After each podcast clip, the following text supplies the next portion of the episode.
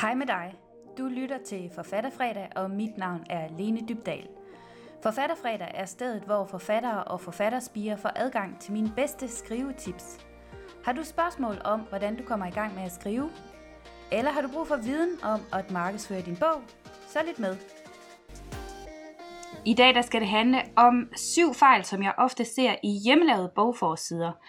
Og øh, nu kan du måske tænke, men er der overhovedet nogen, som laver deres bogforside selv? For man ikke altid en grafiker til det?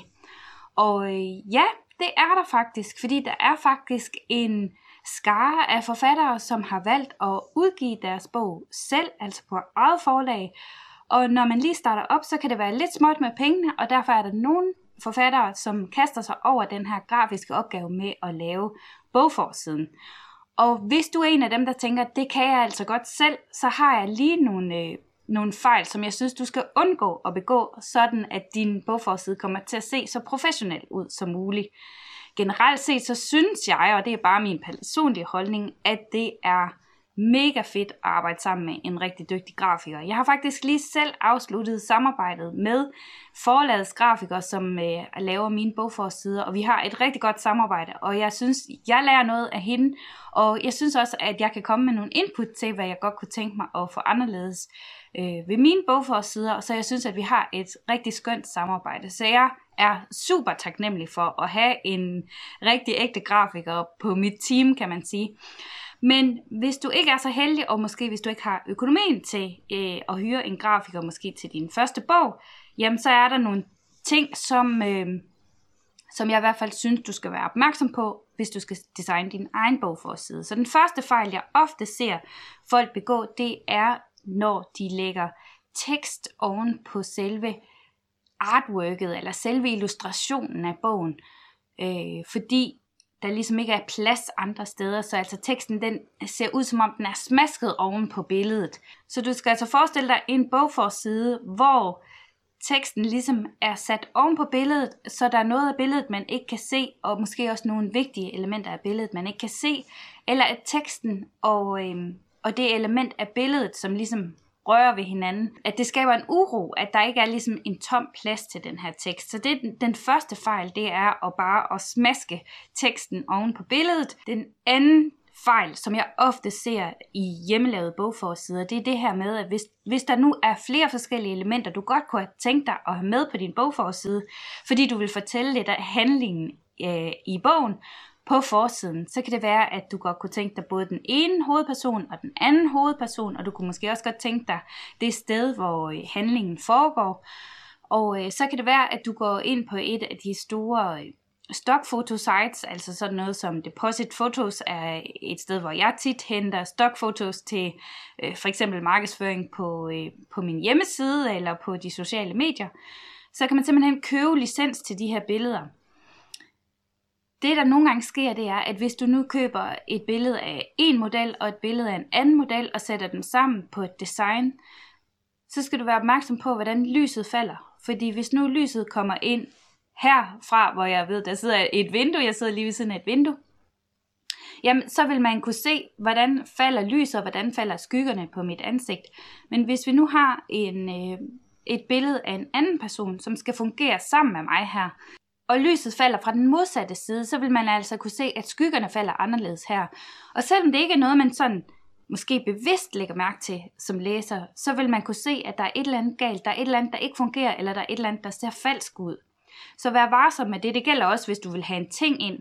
Hvis nu tingen er fotograferet fra en anden vinkel end øh, din hovedperson, hvis hvis du nu øh, forestiller dig det, jamen så, så kommer det også til at se sådan lidt amatøragtigt ud, hvis det er sådan, at de ikke er fotograferet fra den samme vinkel, og de så bliver smasket ind på et design, som om de, øh, for eksempel som om vedkommende holder en kniv i hånden, og den her kniv, den er fotograferet fra en anden vinkel, end det passer til, at øh, hovedpersonen holder den i hånden.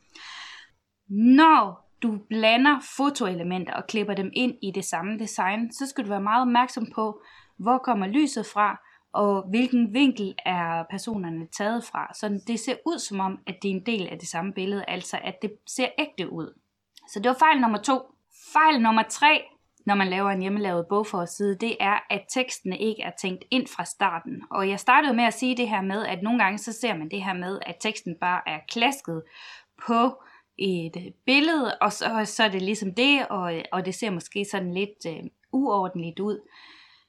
Hvis man ikke har tænkt pladsen til teksten ind fra starten, når man har fundet et fedt billede, måske tænker man, nu søger jeg ind på et af de her stokfotosider, og så finder jeg bare et mega fedt, professionelt fotograferet øh, billede, som jeg skal bruge til min bogforside.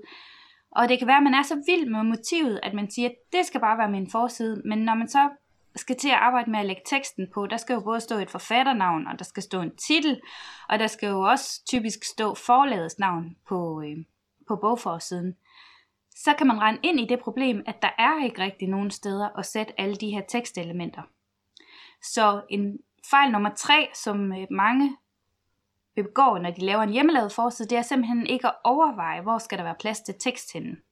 Fejl nummer 4, som øh, jeg ofte ser i hjemmelavede bogforsider, det er, når der ikke er nok kontrast i billedet, og ikke nok kontrast mellem billede og tekst. Hvis du for eksempel forestiller dig, at du skal se dit billede eller din forside i sort-hvid, så vil det ofte kunne give dig en indikation af, og det er faktisk et tip, jeg har fra forfatter Jan Kær, det er ham, der har lært mig det her med den her sort-hvid tekst.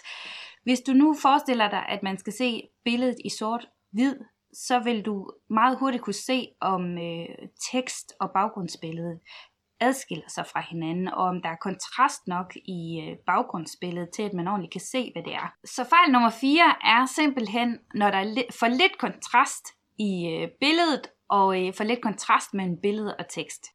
Den femte fejl, som jeg ser i hjemmelavet bogforsider, det er det her med, hvis fonten den ikke passer til indholdet. For nylig der så jeg på Facebook en person, som havde slået en hjemmelavet bogforside op, og vedkommende udbad sig kommentarer på, øh, på den her bogforside med henblik på forbedring. Og mange af de kommentarer, som vedkommende fik, var øh, simpelthen på skrifttypen, fordi skrifttypen ikke signalerede det, som bogen skulle handle om. Og øh, nu er jeg ikke selv uddannet grafiker, men jeg ved en lille smule om skrifttyper. Og skrifttyper, de er jo... Øh, nogle af dem er jo designet i en bestemt tidsperiode, og det vil sige, at hvis man vælger en fond ud af det blå, jamen så kan man komme til at signalere noget anderledes med den, end, øhm, end hvis man ligesom har sat sig lidt ind i de forskellige skrifttyper, og, og hvilken tidsperiode de afspejler. Og, øhm, så jeg vil helt klart måske rådføre mig med en grafisk minded person, især i valget af skrifttyper, fordi skrifttyperne er noget, der rigtig tit afslører, at det er en hjemmelavet bogforside. Hvis den ligesom er lidt ved siden af, eller måske kommer til at signalere noget helt anderledes, end det man egentlig gerne vil signalere med bogen, så lige præcis på skrifttypen, så tænker jeg, at det er en god idé, i hvert fald at rådføre sig med en, en grafiker, der har forstand på skrifttyper, fordi det kan være sådan ligesom knald eller fald for en bogforside. Så det var den femte fejl, som jeg ofte ser i hjemmelavede bogforsider. Den sjette fejl, som jeg ser i hjemmelavede bogforsider, det er en overlæsset bogforside, hvor elementerne ikke passer sammen. Og inden du nu råber til mig, Lene, ved du hvad, det er simpelthen så moderne med overlæssede bogforsider, så du er helt bagud. Og øh, så vil jeg bare sige, ja, det er det. Der er en trend lige nu her, hvor det er sådan, at man udfylder hele bogforsiden med grafiske elementer. Øh, og det kan være, at det har ændret sig. Hvis du ser den her video om tre år, kan det være, at den trend slet ikke er der længere. Men det vil sige, omkring overlæssede bogforsider, eller meget detaljerede bogforsider, der kan man alligevel godt spotte, om det er en dygtig grafiker, der har lavet det her. Når man putter mange elementer ind i en bogforside, så synes jeg, det er vigtigt, at de passer sammen. Og det er uanset om det er fotografiske elementer, som vi har været lidt inde på. Øhm, for eksempel det her med at sætte to mennesker sammen på forsiden, men hvor lyset falder ind fra forskellige vinkler. Det kommer til at se kunstigt ud, men det kan også være sådan noget som grafiske elementer, hvis du finder nogle symboler, øh, jeg har set mange bogforsider, som ligesom er bygget op af forskellige symboler eller ikoner. Der er det bare vigtigt, at de symboler og ikoner ligesom kommer af den samme, øh, måske er lavet af den samme designer. Måske har du købt en pakke med de her symboler, hvor alle sammen passer ind i det samme sæt. Fordi jeg synes, at det giver et forvirrende og ikke sammenhængende indtryk, hvis du for eksempel har, lad os sige, at der er tegnet et svær på din forside, øh, og det er tegnet meget detaljeret med snirkler, snørkler, skygger osv. Og så har du måske klistret en økse ind, som bare er helt plain og måske tegnet i en tyk streg. Så, så det her med, at de grafiske elementer skal passe sammen, det er noget af det, der skaber sådan et helhedsindtryk i, i sådan en øh, meget overfyldt bogforside, som er moderne netop nu. Forestiller mig det lidt ligesom, hvis du vil lave en kage, så det endelige resultat, det skulle gerne være en kage. Det skulle ikke være sådan, at man både kan smage mel og sukker og olie og øh, æg, eller hvad der nu kommer i den kage og kakao og så videre. Det er ikke de enkelte elementer. De, de må ikke stå ud for sig. De skal være sammen i en helhed, som en hel kage. Så tænk på det, hvis du skal lave et design med en øh, forside, som har mange grafiske elementer på sig. Den syvende fejl, som jeg ser øh, i hjemmelavede bogforsider, og det er den sidste fejl, vi skal snakke om i dag, det er, hvis forfatternavnet er ulæseligt. Hvis forfatternavnet er så lille, at man slet ikke kan læse det, jamen så kommer det til at fremstå som om, at du er en undskyldning for dig selv øh, over, at du har skrevet den her bog. Så det skal selvfølgelig også have en prominent og central plads. Også så man kan genkende, hvis nu man kender andre af dine bøger, at man sådan ligesom hurtigt kan få øje på, når det er dig, der har skrevet den her bog. Så endelig ikke sæt dit lys under et skæbe med hensyn til forfatternavnet.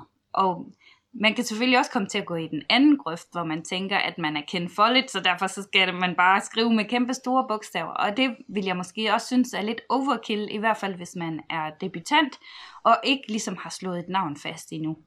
Så det var mine syv tips, eller syv fejl, som jeg ser øh, forfattere begå, når de laver en hjemmelavet bogforside. Og jeg håber, at du kan bruge nogle af dem til noget.